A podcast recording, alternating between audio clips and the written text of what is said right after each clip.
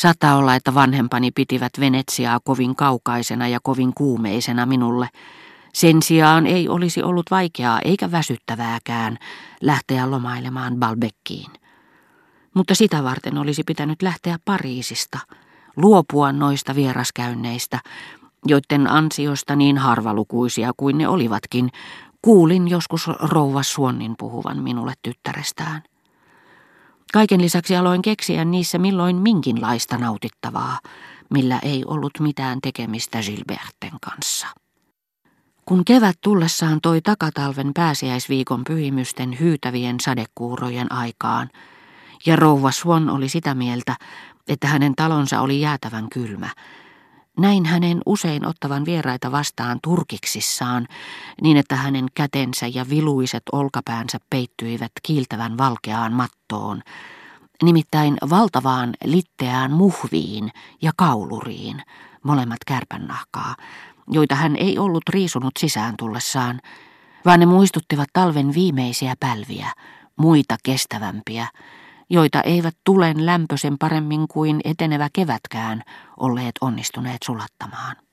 Ja minulle näiden jäätävien, joskin kukoistavien viikkojen kokonaistotuuteen viittasivat tässä salongissa, jossa en kohta enää kävisi, toiset, entistä päihdyttävämmät valkean sävyt, esimerkiksi lumikelloissa, jotka keräsivät korkeitten varsiensa latvoihin alastomien kuin pre-rafaeliittojen viivamaiset puut, erilliset, mutta yhtäläiset kellonsa, valkeat kuin taivaalliset sanansaattajat ja ympärillään sitruunan tuoksu. Sillä Tansonvin linnanrouva tiesi, ettei jäätävästäkään huhtikuusta puutu kukkia, että talvea, kevättä, kesää eivät erota niin tiiviit raja-aidat kuin mitä yleensä uskovat piintyneet kaupunkilaiset, jotka aina ensimmäisiin lämpimiin ilmoihin saakka kuvittelevat, ettei maailmassa muuta olekaan kuin alastomia taloja sateessa. Tosin en yritäkään väittää rouva Swannin tyytyneen Combrayn puutarhurilta saamiinsa lähetyksiin, sen sijaan, että olisi vakituisen kukkakauppiaansa välityksellä täydentänyt riittämättömän lavastuksen puutteita varhaiskypsiltä Välimeren seuduilta hankituilla lainoilla, eikä se minua edes kiinnostanut. Jotta kaipuuni maaseudulle heräisi, ei muuta tarvittu kuin, että rouva Swannin pitelemän käsipuuhkan ohella lumikellot, joilla ei talon emännän mielestä luultavasti muuta tehtävää ollutkaan, kuin muodostaa Bergotten neuvojen mukaan talon kalusteiden ja emännän asujen kanssa sinfonia valkoisissa sävellajeissa, muistuttivat minulle, että pyhän perjantain taika kuvastuu luonnon ihmeessä, johon voisi osallistua joka vuosi, jos olisi viisaampi, ja apunaan muiden lajikkeiden, joiden nimeä en tuntenut, ja jotka niin monta kertaa olivat pysäyttäneet minut jalkojeni sijoille Combrayn kävelyretkilläni, tekivät rouva Swannin salongista yhtä neitseellisen, yhtä kainosti kukoistavan, ilman yhtä ainoata vihreää lehteä, yhtä ylenpalttisesti, yhtä aidosti tuoksuvan, kuin konsanaan Tansonvin pikkupolku. Mutta että minua siitä muistutettiin, oli sittenkin liikaa.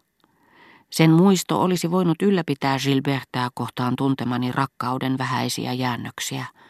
Ja niin kävi, että vaikken enää kärsinytkään näiden rouva Swannin luokse tekemieni vieraskäyntien yhteydessä, vähensin niitä entisestään ja pyrin tapaamaan häntä mahdollisimman harvoin. Soin itselleni korkeintaan joitakin kävelyretkiä hänen seurassaan, koska en vieläkään ollut lähtenyt Pariisista.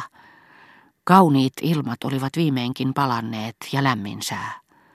Koska hyvin tiesin, että rouva Swann ulkoili tunnin verran ennen aamiaista ja kävi jaloittelemassa Avenue du Boislla, Etuallin vaiheilla, lähellä resupekkojen klubiksi kutsuttua paikkaa, joka oli saanut nimensä kaikkien niiden mukaan, jotka tulivat sinne katsomaan vain nimeltä tuntemiaan rikkaita ohikulkijoita, sain vanhempani suostumaan siihen, että sunnuntaisin, sillä arkisin en ollut vapaa siihen aikaan päivästä, voisin syödä lounasta paljon myöhemmin kuin he, 4:00 yli 1:00, ja käydä sitä ennen tekemässä pienen kierroksen. Se ei koskaan jäänyt minulta tekemättä tuon toukokuun kuluessa, Gilbert kun oli lähtenyt maaseudulle joidenkin ystäviensä luo. Saavuin Riemukaarelle keskipäivän maissa. Seisoin vartiossa Avenue du Boisin alkupäässä, enkä hellittänyt katsettani kulmasta, johon päättyvää pientä katua pitkin rouva Swannin, jolla oli vain muutama metri kotoaan, oli tapana tulla. Koska siihen aikaan päivästä monet ulkoilijat olivat jo lähteneet aamiaiselle, paikalla oli vain vähän ja enimmäkseen hyvin eleganttia väkeä. Yhtäkkiä Puistokadun hiekkakäytävälle myöhässä, hidastellen ja loisteliaasti kuin kukista kaunein, joka aukeaa vasta keskipäivän aikaan, ilmestyi rouva Swann.